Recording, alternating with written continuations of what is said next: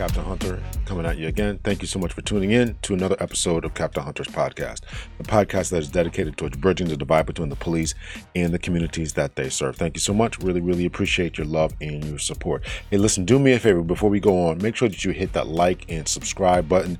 Make sure you smash it down a couple times. Make sure you tell your friends, your neighbors, your coworkers about what we got going on over here at Captain Hunter's podcast. Uh, I was on a little bit of a hiatus for a little bit. Uh, I had to take care of some things, went on some vacations, um, and just kind of made a summer extended uh, vacation a little bit longer. And here it is, November. So I hope everybody's uh, fall is going well so far. And I'm going to be releasing a few episodes uh, that uh, I had backed up or had in the can. And I'm also starting to reach out again to new up to new um, prospective uh, uh, interviewees. So if you know anyone or have anyone that's that you'd like to have interviewed or think we would have a great conversation, make sure you send them over to me, cptlhunter at gmail.com, etc., etc., and all that kind of good stuff. So, but, but please, in the meantime, make sure that you hit that uh, like button, subscribe, and share these episodes. Make sure that you do that. Um, today, we got an episode for you today good episode. Uh, if you if you heard my episode with Tracy Harris, if you heard my episode with um, uh, uh, Ricky Green uh, concerning um, why people believe uh, um, uh, false ideas and bad things and bad information and things along those lines, um, this is going to be the same same line of, of people uh, all in the same circle there. So we're going to talk about mental illness and the effects that poverty has on mental illness. Really, really good episode, I think, that's coming here today. So a lot of times we think that, um, and I don't mean to be very flippant about this, uh, but a lot of times we think that you know maybe suicide is something that happens to maybe the upper class because of um, you know they, they can't deal with the stress of going to work or, or whatever. But there's there's some connections to uh, mental illness uh, in poverty and all that kind of thing, or mental illness and poverty and, and affecting uh, you know suicide rates. So we're going to talk about that. So I uh, had a, the, the, professor Rob Poole, who's on from uh, as you can tell by his accent, he's over there in Wales. He's over there on the other side of the pond uh, in England, and um, so he's uh, was agreed to come on the show, and we're going to talk about his work and research. Uh, with in Southeast uh, Asia and the poverty that goes on there and their uh, attempts to alleviate the poverty, alleviate the problem of poverty by committing suicide. Um, so, for those of us here in America, those of us who think that these problems are, you know, he's this. Let me just start off here. Those of us who think that these are problems or issues, uh, uh, again, that are first world type of issues that know, only uh, higher uh, income nations uh, may deal with these types of things, is not the case. Second problem is is that mental illness strikes us all, no matter what age, race, socioeconomic background, et cetera, et cetera. It strikes us all, and um, we all need to look at it at this and really make the proper adjustments that we can in order to help our human, fellow human beings out. Uh, Professor Rob Poole, um, I'm going to read a little bit of of his biography. Um, uh, so he's uh, he's an academic psychiatrist. He was a full time clinician. Uh, he held posts as a, a, consultant in Liverpool in North Wales for 21 years. Uh, he was trained at uh, St George Hospital in London and in Oxford. His interests center, center on clinical skills and issues of clinical importance that affect deprived and marginalized people. I, I really credit him for doing that. Um, I think that we really have a great, great conversation here. And um, one thing that he uh, that I really wanted to get to is that he and a coworker of his, Catherine Robinson, has been working on self harm and suicide with colleagues uh, in India for some years. So I think that his work in uh, with uh, marginalized people and the suicide rates is really, really something for us to discuss and really for us to look at. We have a problem here within the United States that is a growing problem uh, with our uh, financial crisis, our economic uh, situation, and that is homelessness. Almost all the state of California. I was on the West Coast in a couple of uh, cities uh, in uh, Washington, growing problem, Seattle. Uh, all across the United States, homelessness is a problem. We're going to start seeing these problems continue to exacerbate and get worse and get worse if we don't step in and do something about these about these issues. So, uh, without further ado, ladies and gentlemen, we're going to talk about how suicide rates affect marginalized peoples. We're going to have a great conversation. Very good. Well, thank you so much. uh, Professor Rob Poole, right? Is that how you refer to yourself as, Professor Rob Poole? Uh, that's the gen- that's the convention in the UK. Okay. okay. Well, thanks for so much for coming on Captain Hunter's podcast. Really, really appreciate it. And uh, really, really been looking forward to this conversation. I think we have a lot of interesting things to to discuss. Uh, so if you would just take a moment here and just kind of introduce introduce yourself to the audience there, please. Okay, so um, yeah, I'm Rob Poole. Um, I, I'm professor of social psychiatry at Bangor University in, in North Wales. Um, I've been a psychiatrist for a long time, um, 40, 40 years this year. Um, and I've been, um, for most of my career, I was a, a clinical psychiatrist working in central Liverpool. Um, um you probably heard of Liverpool. Um, yes. There was a, there was a beat combo in the 1960s that came from Liverpool. Liverpool is uh, was is, it was an important, uh, or still is an important port in the UK but is very is, has had a big problems, big problems with poverty and um, loss of industries.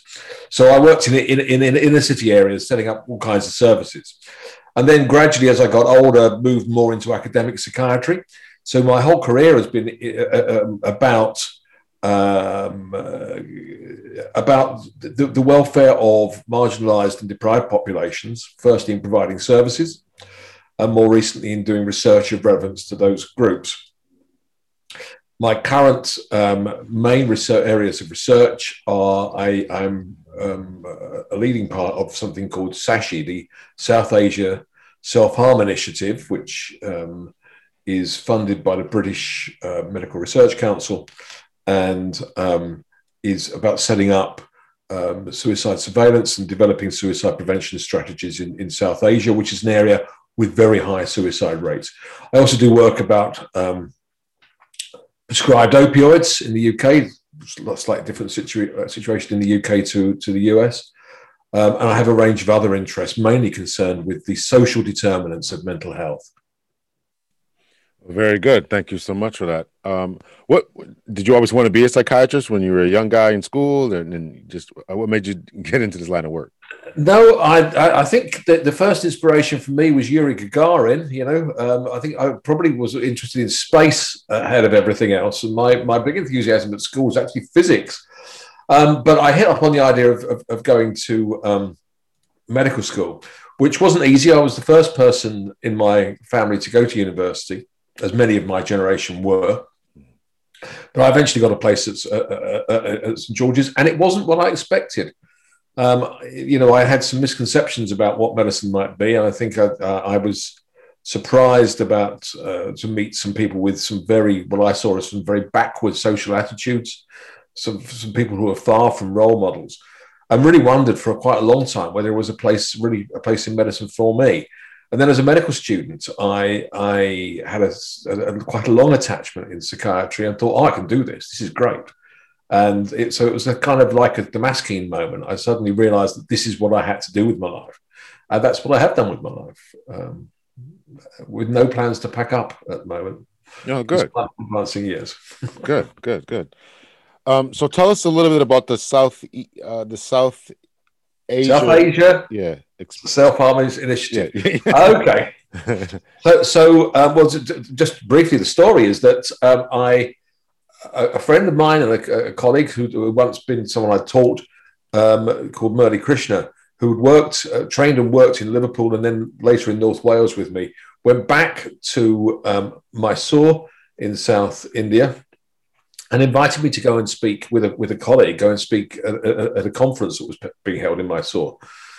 Um, I'm not a great traveller, actually. I've, not, never been very interested in travelling, but I went to India to, to, to, speak at the conference. And when I was there, um, I was asked to help um, give some advice about setting up a, a self harm register. In other words, a, a register in the hospital, uh, in, in, in medical college, the main medical college in, in, in Mysore, um, so that they could develop some basic surveillance of who was coming in with self harm. Self harm is a very, very big issue in, in India. The rates in South um, India and in Karnataka, which is the state where Mysore is, um, the rate, population rate is about five times the UK rate. Um, and it's a big, big problem, and, um, and, and it affects everyone. Everyone knows someone who's who's taken their own life. So there's been great concern about doing something about it, but they lack the kind of surveillance systems that tell you what um, is likely to help in in preventing suicide. And we know from what research has been done previously, and there is some good quality research that's been done recently, uh, previously.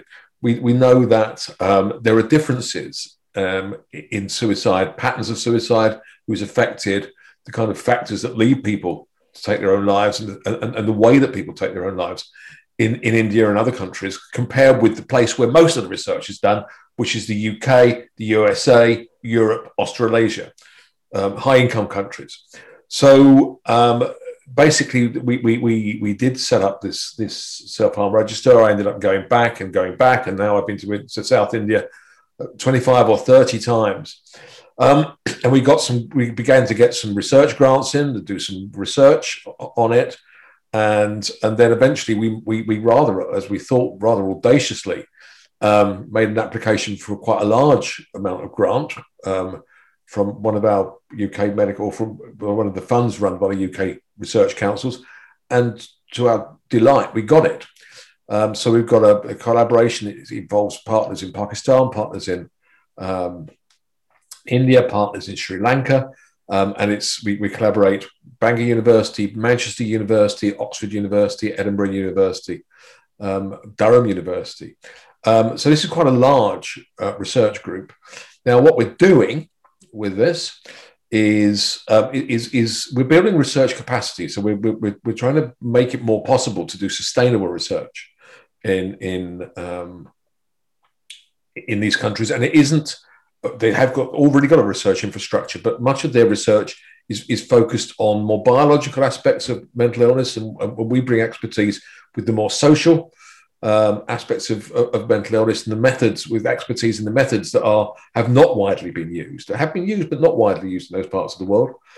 Um, and it's very much about partnership. That uh, it's we're not going you know, on a kind of philanthropic basis. The uh, we're working closely with with partners in each of the countries who are as equal partners, um, and we we get something back from it, and they get something back from it. And, and of course, it, what we learn in in uh, South Asia is directly applicable to to suicide prevention in the UK, partially because we've got large uh, minority populations with South Asian heritage here, but not just because of that, because we, we learn other things um, from from doing work in, in, in another with people from another culture.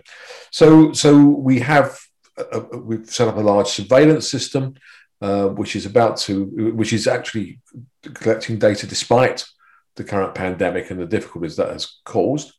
We've got work uh, synthesizing all kinds of research that's already been, conduct, been, been conducted and understanding um, what the literature really tells, existing literature tells us. We've been doing work um, around the media, media depictions of um, of suicide, which we know has an impact on ultimately on suicide rates. Um, so, for example, if we think of a, a celebrity suicide in, in, in, the United States, um, uh, say um, Robin Williams, um, that that that that then is followed by a, a, a bulge in in suicides in the population, and and that's in turn is affected by how that's reported.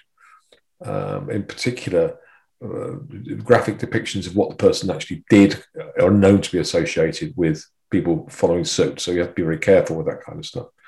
Um, and so we're doing that kind of work in, in India. There's quite a lot about um, the stakeholders uh, uh, uh and, and, trying to uh, um, work out how to translate um, suicide prevention policy into action um, there's a whole range of, of, of, stuff we're doing out there. My, my part of it is very much about surveillance and, and, and collecting in a very rigorous way uh, information about who survives um, suicide attempts um, and, and to understand what can be done to, to prevent recurrence and, and, and to stop it happening in the first place.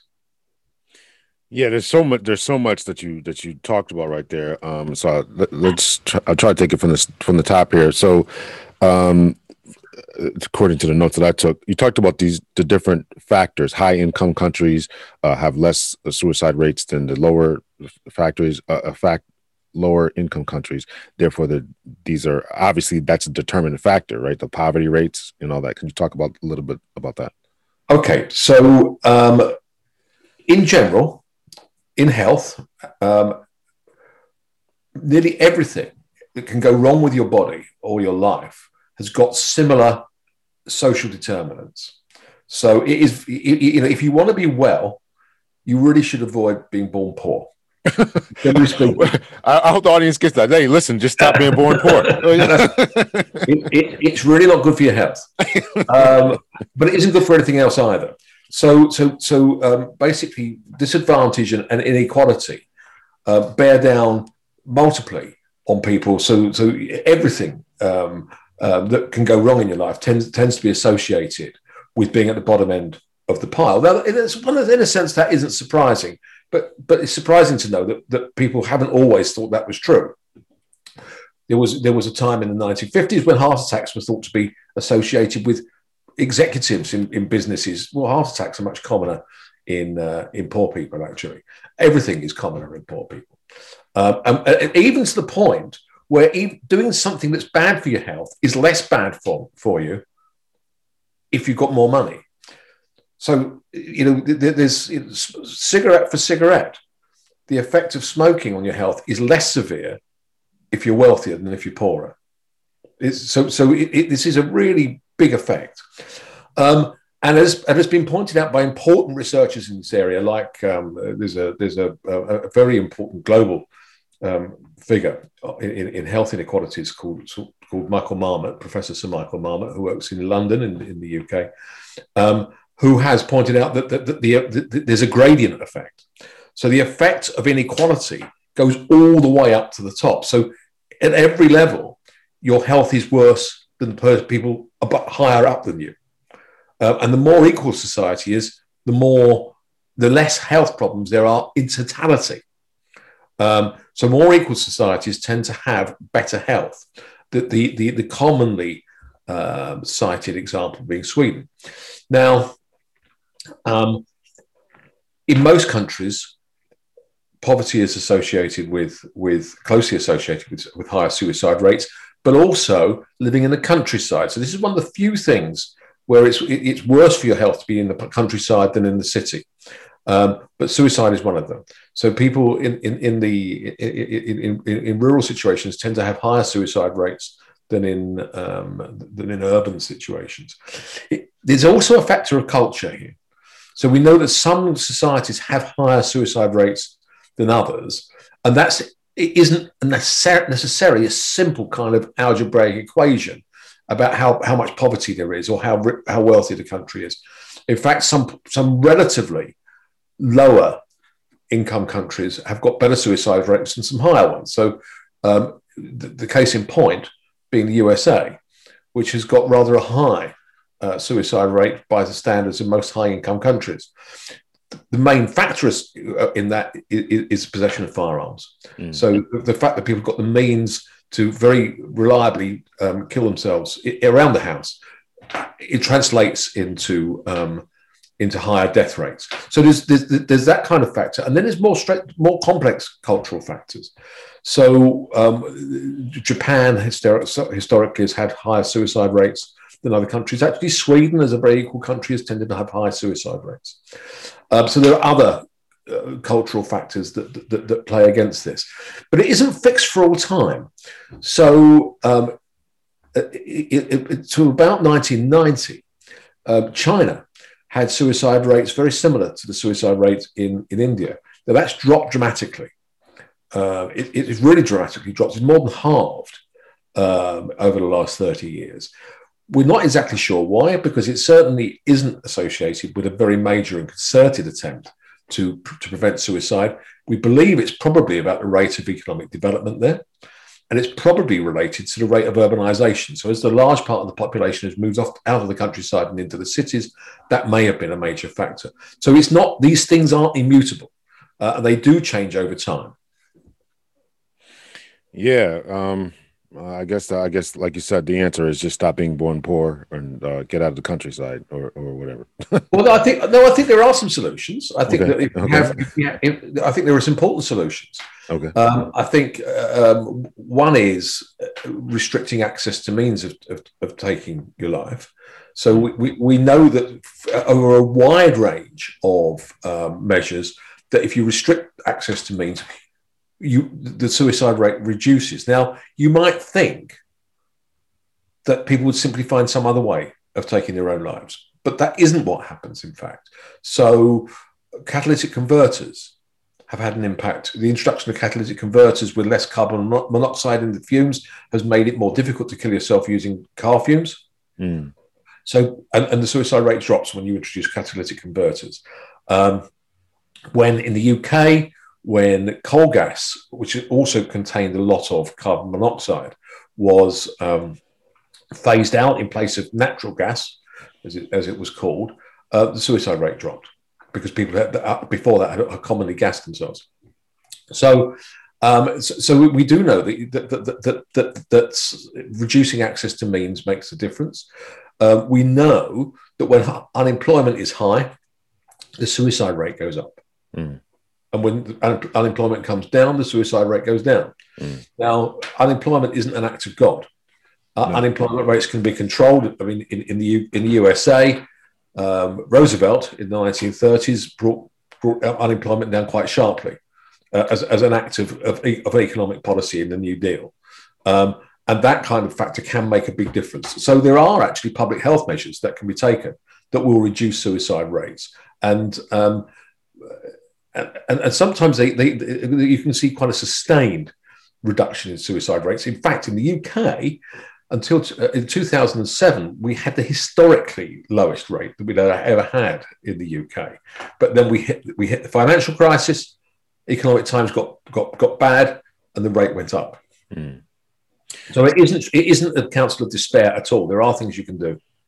Uh, well, well, that's that's at least good news. When you talked about, um, uh, you know, the the wealthier that people are, uh, then the healthier that they are. Um, I, I, can remember just a little bit about me. My audience has probably heard this before, but I actually had a triple bypass a number of years ago, um, almost three years ago now. And so, um, so I went to the doctor, and he, the doctor's telling me that uh, you know, um, you know, clogged arteries in, in one's heart are not the result of McDonald's, uh, but they are the result. But but people have just been struggling with this, and we don't know why for years. And then he quotes to me, you know, a study that was done um, where uh, some you know Egyptologists, archaeologists, whatever had studied the the remains of mummies. You know, they did the the uh, CAT scans of mummies, and they can see the the clogged arteries in their heart.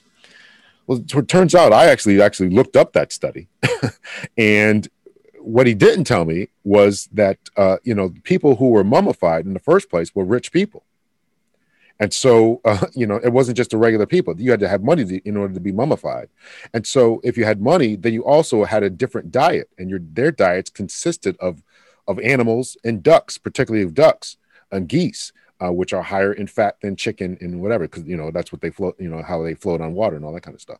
So, so in my mind, being wealthier, you have access to higher, more detrimental types of food. And so I'm just I'm just kind of pointing. No, no, it, it's a very reasonable point that you, that, yeah. that you raise, and, and, that does affect yeah. um, uh, um, uh, coronary artery disease, as do a number of other factors including genetics. I mean, genetics are not irrelevant. If you've got a strong family history, it's it's it, you know you, are more likely to get this this problem. I just say about the Egyptian study. Well, there's another point about about ancient Egypt, which is that if you were wealthy, you lived longer and had more opportunity to develop coronary artery disease. Oh, well. so, so you know, if, if, if, most people are kind of dying in the in their thirties, yeah. their opportunity to develop coronary artery disease is much less. So you've got to bear in that that that factor in, in, in mind as well. These were probably relatively old people by the standards of ancient Egypt. Yeah. Um, the and the, and it is true that all diseases anyone can get them. The question is who does get them? Who gets them most? Mm. Where, where, are the highest prevalences? Now, th- there's some funny things, or not, not funny, but funny as in strange. So if we look at um, the UK, the the overall um, um, uh, level of, in- of, of, of, income is higher. Um, the effect of eating bad diets is particularly seen amongst the poorest group. We, we have developed an obesity problems like the um, the US obesity problem, where obesity is. well, congratulations. yeah, well, it's great. You know, well, where you go, we follow. Unfortunately, uh, um, the um, um, and and and that, of course, then means that the, the already high rates of coronary artery disease get higher because you then see diabetes kicking in, and diabetes associated with coronary artery disease. Plus, people who are poorer smoke more. Mm. Um, interestingly, poorer people don't drink more alcohol. At least in the UK, they don't. In, in, in, in the UK, poorer people tend to drink less alcohol, mm. but there's a higher rate of very of very very heavy drinking amongst poorer people. So there's you, if you're poor, you're more likely to be abstinent, but you're also more likely to be very heavy drinking. So mm. overall, it's lower. But anyway, um, and these factors all, all, all act on each other. In in countries where dietary habits change because the overall income is increasing, you see changes in in, in, in, in heart disease patterns. Mm. Um, but but there's some things that are really strange here. So, it, from the European and US uh, data, you would think that diabetes was pretty much closely tied um, to to your overall level of obesity. You know, um, I, have lost a lot of weight during the pandemic, but I, I used to go to my GP and he'd say, "Well, your blood sugar is a bit high," and I say, well, "You're telling me I'm fat." the one goes with the other, you can tell that by looking at me. I need to lose weight. You know, you'd have to do a blood test. Um, but actually, some interesting things are emerging in India. So in India, there's not a close association between obesity and um, and and, uh, and and and diabetes. It's it's not it's not anything like as close. So lots and lots of thin people get diabetes yeah. in in India, but of course there is still an association between diabetes and being relatively poor. Mm. And so there's a th- th- whatever these links are, they're not quite as mechanistic as one might think. You know, j- j- there, there are complex complex mixtures of total lifestyle, stress, different types of stress bearing down upon people.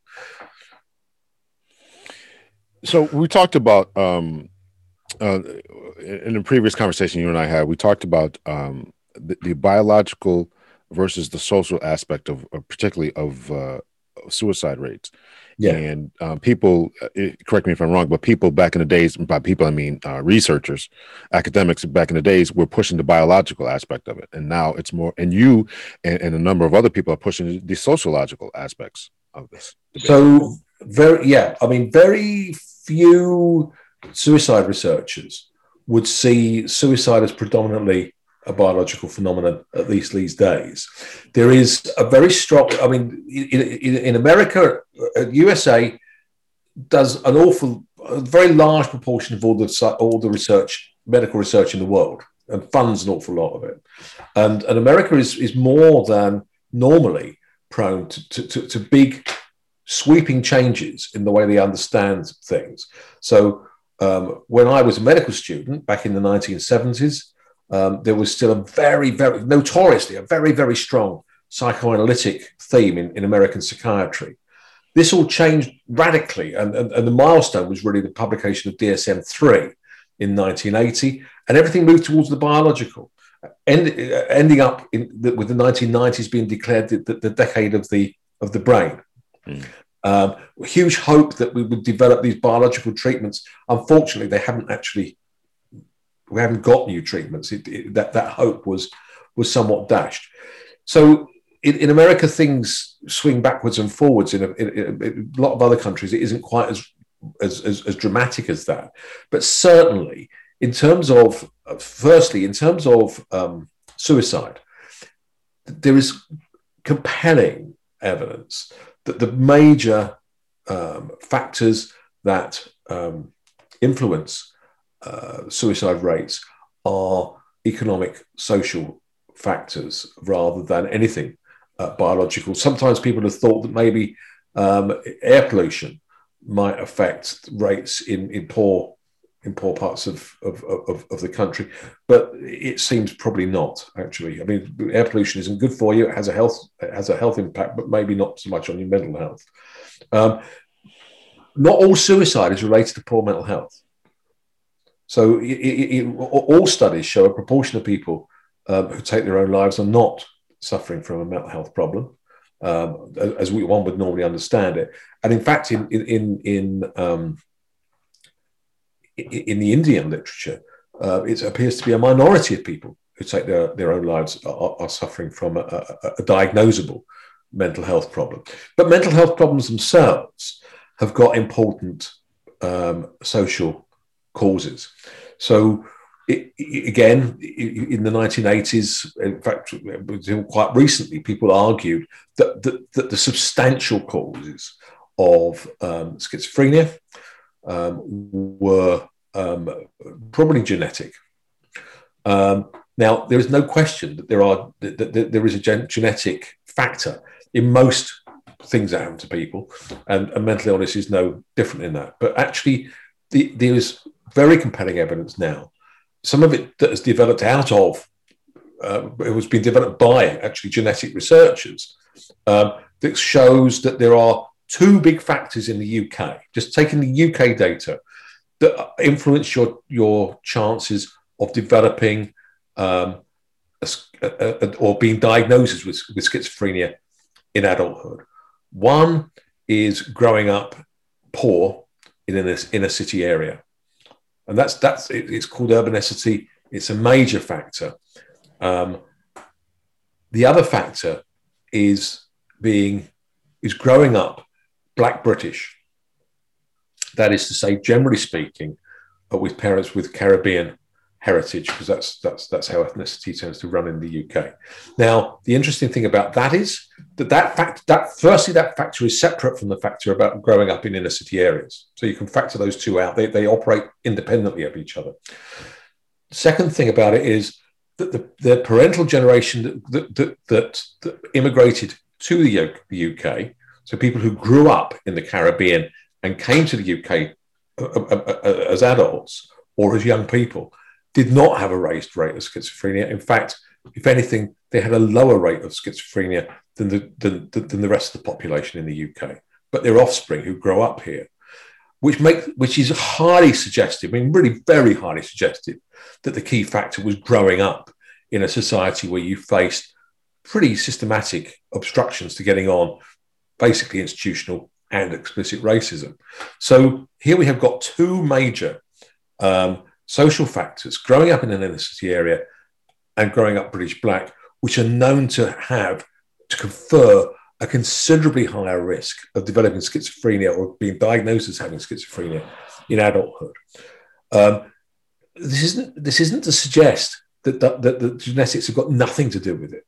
And, and the two sets of evidence don't quite make sense together. They don't quite sit together. But that's probably about the way we understand these things interacting more than anything else. But the fact is, in terms of things that we can do to modify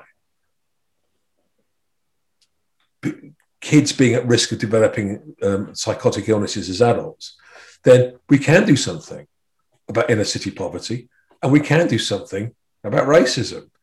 Genetics, that might be a lot more difficult to change people often at least i don't maybe it's just my own particular circles. I mean i think i would think that the the the racism that has existed and, and, let me just say that i think that it's the us is doing a much better job today but the but the racism that has existed you know people have always been aware of that but a lot of people are not aware of the racism that exists in britain. Um, would you say it's just as bad or was just as bad well, of course, it it it, it has a, it has a different cultural connotation, but I think so. I mean, you know, I I I was lucky. I came from a, a, a kind of left leaning family that regarded itself as strongly anti-racist, and, and I was and so I was very aware that I was surrounded by people who were constantly making racist jibes, using racist words, we had awful, awful television programs in the 1970s in this country that were frankly where, where, where the comedy was racist. It was straightforward racist. Um, it's funny. I, it, this this this coming Easter weekend is the 40th anniversary of the Brixton riots, which were related to um, oppressive policing in Brixton, an area of London I was living very close by at the time, and I actually witnessed the, the first Brixton riot.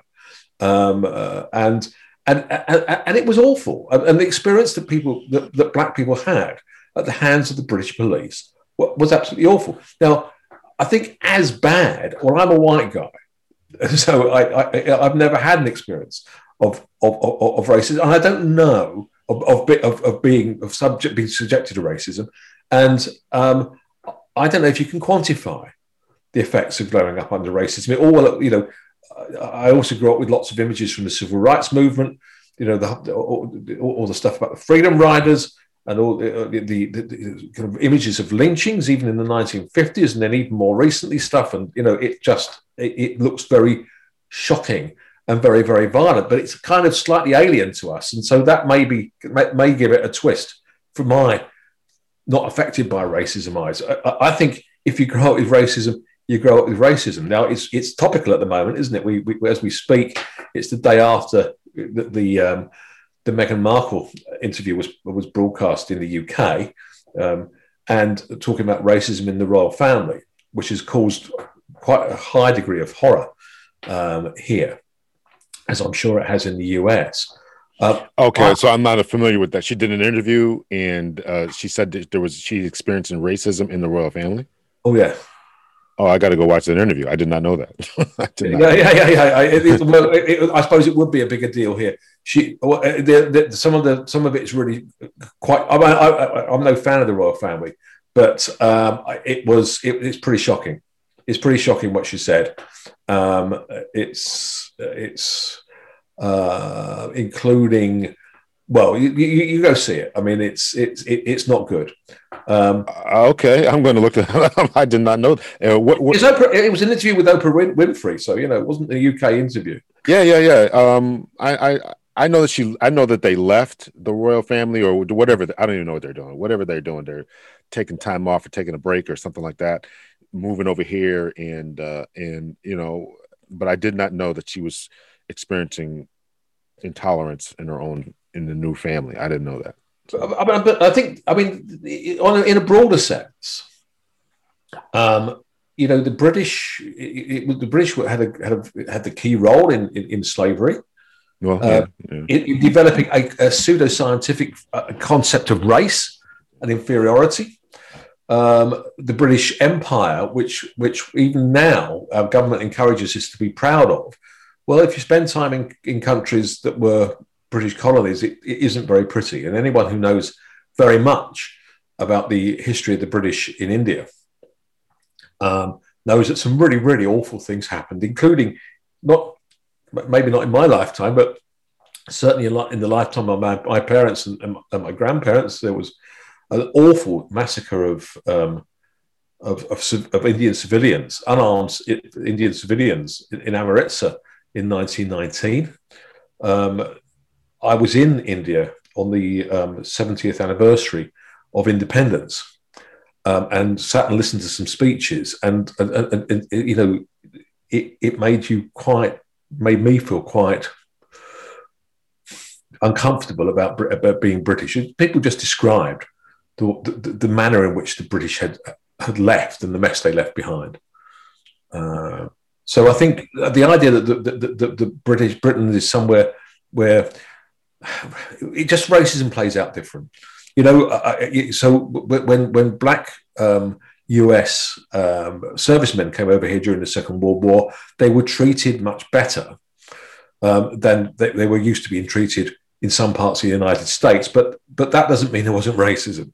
Yeah, yeah. I've, I've heard that. We're just trying to do stuff politely here, you know. Well, I, I, guess that's good in a sense. you politely. Well, I'm not sure it is. yeah, I mean, listen here. Uh, uh, they, you know, uh, they were lynching us, and you know, if they're being nice about it, you know, uh, Malcolm X used to say, uh, uh, "What in the North they were political foxes, and in the South, being you know the South of the United States, they were just outright wolves." So, which one? Pick your poison, you know, kind of. Yeah, yeah, yeah. So, yeah. Um, What's what's the answer? We talked a little bit about getting rid of racism. These are really, uh, as far as dealing with these poverty issues, right? These poverty issues are causing schizophrenia, causing suicide. We talked about getting rid of, of, of racism, doing something that we can do. We can't do anything about genetics, as you said, but uh, and maybe the genetics is just maybe the poverty and other racist uh, incidents and acts are just unlocking the genetics. You know, however, you know psychology goes there. Yep. Yeah. Uh, so so what? How do we really get rid of this? I mean, is racism going anywhere? I you know I I I I'd like to be optimistic, but I, I'm not very. well, I, I, imagine like you, I, I, I was optimistic, and and I've become less optimistic. um, I, when um, when when President Obama was was elected, um, I was astonished. I didn't think I'd see a Black American president in my lifetime, and I I wrote to a friend sent an email to a friend who, who's American and said, I'm sorry, I've underestimated Americans. And then in 2000, I thought maybe I didn't. I was going to say, I was going to say, no, you didn't. no, you didn't. now we've seen something very similar here. Um, we, we, you know, I used to say that um, okay, not lots of things have, have not improved in my lifetime, but you don't hear the same degree of open racism that you used to when I was growing up. Uh, and for that matter, people's attitudes to gay people had, had improved as well. You know, right? Um, well, following Brexit, it's all come back. It was it was just there under the surface. Um, it's really shocking. Close friends who have had an awful time with abuse. When are you leaving? You know, really. Um, you, you, know, basically, we're out of Europe now. Hadn't, hadn't you better be going? Um, and a lot worse than that. Um, so, how much progress we've made with it, I don't know. I think we do need. I think we don't have to completely remake the world for things to improve. Even some some movement in the right direction makes a difference. I think the place that you start is around um, is around inequality um, because I think inequality is relatively easy to tackle. We have worsened inequality both in the United States and in and in uh, the UK as an economic tool. We've used inequality as an economic tool. That that doesn't have to be that way.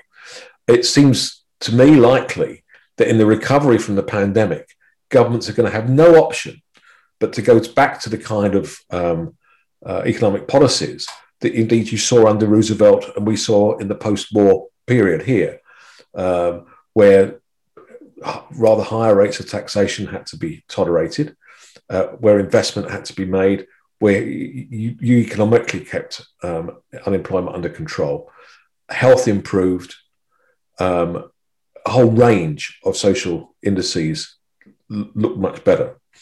Um, I think, how do you rid the world of racism?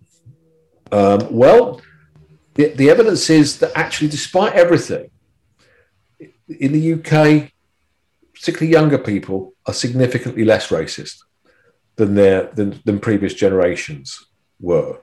And the, we know that in the UK, the big factor that's associated with um,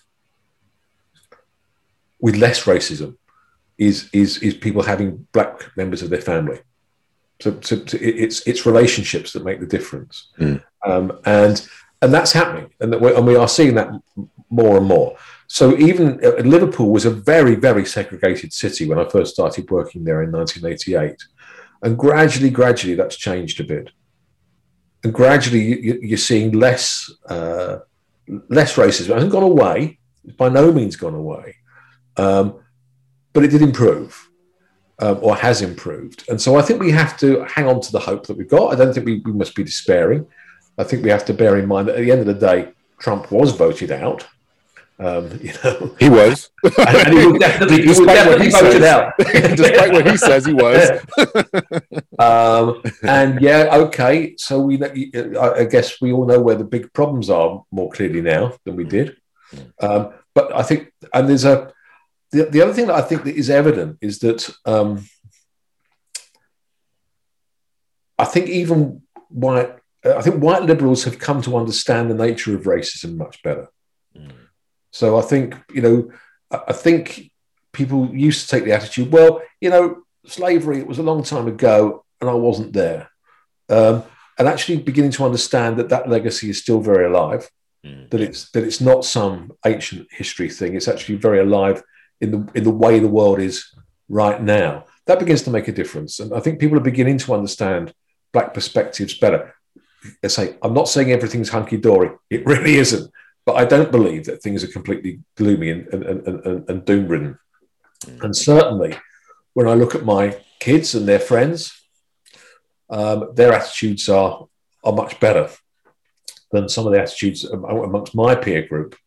Um, and I've, you know, we, we had family members that were racist, and I can't. I, and now I can honestly say I haven't got any family members that are racist.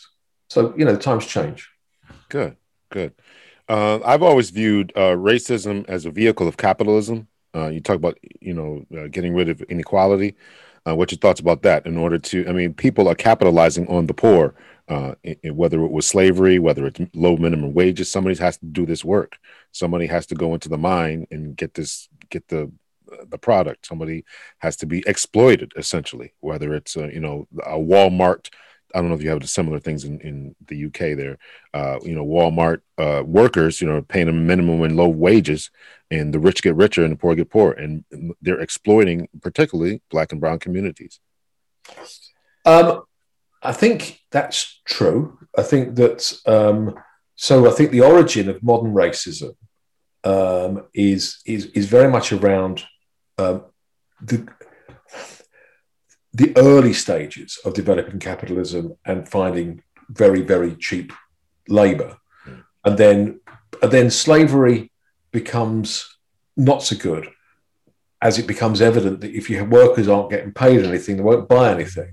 And capitalism needs needs workers who can purchase as well as be exploited for their for their labor. But but the big legacy of the british of course is that the way it kept people under control was divide and rule and therefore, there's another dimension to racism that says, oh, well, we've got these kind of gradations of, of, of worth of person. And if we can split you two against each other, so, you know, the, the, the way the, the, the British um, managed almost everywhere they went, almost everywhere. You got to give them credit. They were doing very well, good. They were very consistent. I mean, you know, if, if they, they go to India, there are there are Hindu um, bits of India, there, there, there are Muslim bits of India. They kind of uh, they deposed the Mughal Empire. Empire. They they, they set up um, puppet regimes and set people against each other. Um, and, and and that's how they and that's how a small number, never a massive garrison, of of, of British soldiers managed to ma- to control a huge subcontinent the size of, of, of, of the, the British Raj. Um, they did something similar in the Middle East. It, it, it's all over the place. They, they, this is this is how uh, Ireland, of course, is another. It's another example, um, and that then perpetuates racism. But it's it's it's just keep keep divisions rolling. Now, the extent to which they did that as a conscious ploy, or whether it was simply a systemic, um, available thing in the system that, that, that was then became prominent, I don't think makes much difference. I think that it certainly keeps people apart. And, it, and at the end of the day, interestingly, it serves the people who've got the most resources. and, and so then I think undoubtedly, then functionally, you, one cannot deny that that that all this all this racism we see here, this xenophobia, where it, people are are um, want people of Asian heritage to go away. They want Europe, recent European migrants to go away. Um, uh, it, it, at the end of the day, the people it really serves are the people who are controlling everything and hold all the money. It, it keeps us squabbling amongst ourselves. I, I, don't disagree with that at all. I don't disagree with that at all. Do you ever bring any of your research to the public, uh, to the government officials to say, "Hey, listen, here's a reason to do this because you'd be saving lives too"? Um, yeah, well, we do actually, and and um, certainly um, politicians, of course, are not that easy to influence, um, and you, and you have your most traction when there's kind of an open door. So um, you, you, you, may may not know we've got a semi a semi autonomous government in, in Wales. It, it, we're still part of the United Kingdom, but but the health service, for example, uh, and education are under are under the control of of of, of the uh, the Welsh the Welsh government. And um, the first minister at the moment is um, a guy called um, Mark Drakeford. Um, so he's that's like you know the prime minister, and um, who I who was previously the minister of health, and, and in a role, I had a, a, role with with the Royal College of Psychiatrists, which is our national psychiatrist organisation, um, and that meant I used to meet with with Mark Drakeford when he was minister of health, and, and Mark Drakeford um, is is a man who understands um, uh, the uh, the effects of the health of the social determinants of health, and insofar as he has the autonomy to take action on it, does I believe make, makes efforts to act on it. Um, so you can influence policy, but of course that doesn't apply to the Westminster government, who've got control over some very important things. So um, one of the another area that I've been involved in has, has been about alcohol, um, and alcohol um, alcohol we, we have in the UK uh, pretty much a public health disaster around alcohol. Alcohol has got cheaper and cheaper and cheaper. The, the, the UK government has reduced taxation and duty on, on alcohol steadily um, for a very long time, since, since about 1980. Um, and so alcohol has become relatively cheaper, and, and, the cheaper alcohol is, the more gets consumed. And the more gets consumed, the more the population's health suffers. And it isn't just heavy drinkers whose, whose, whose health suffers, a wide range of people's health suffer. There's no safe, there's no safe limit of, of consuming alcohol uh, any more than there's a safe limit for smoking cigarettes. I'm not, you know, I take alcohol, but but it, it, the fact is that the more alcohol is consumed, um, the, the, more the population's health suffers. Um, now we have very we had for have had for some time very good evidence that if you if you um, create a minimum unit price for alcohol, um, then the cheapest forms of alcohol, um, which are consumed by the heaviest drinkers, the consumption of those drinks reduces, and, and using a minimum unit price for alcohol uh, can be could be for modelling exercises could be reasonably anticipated to have a major effect on public health. Um, surprisingly, the Conservative government of 2000, well, coalition government 2010, was persuaded of this uh, and had a policy to introduce minimum unit pricing. The alcohol industry, which is very powerful and has got powerful lobbies, um, persuaded the government to change its mind. But it, has gone ahead in Scotland and it's and it's and it's going ahead in, in Wales. And in Scotland, we now have uh, effectively um, quasi-experimental data um, showing that actually introducing minimum unit pricing has exactly the effect that was modelled. It has reduced um, um, health.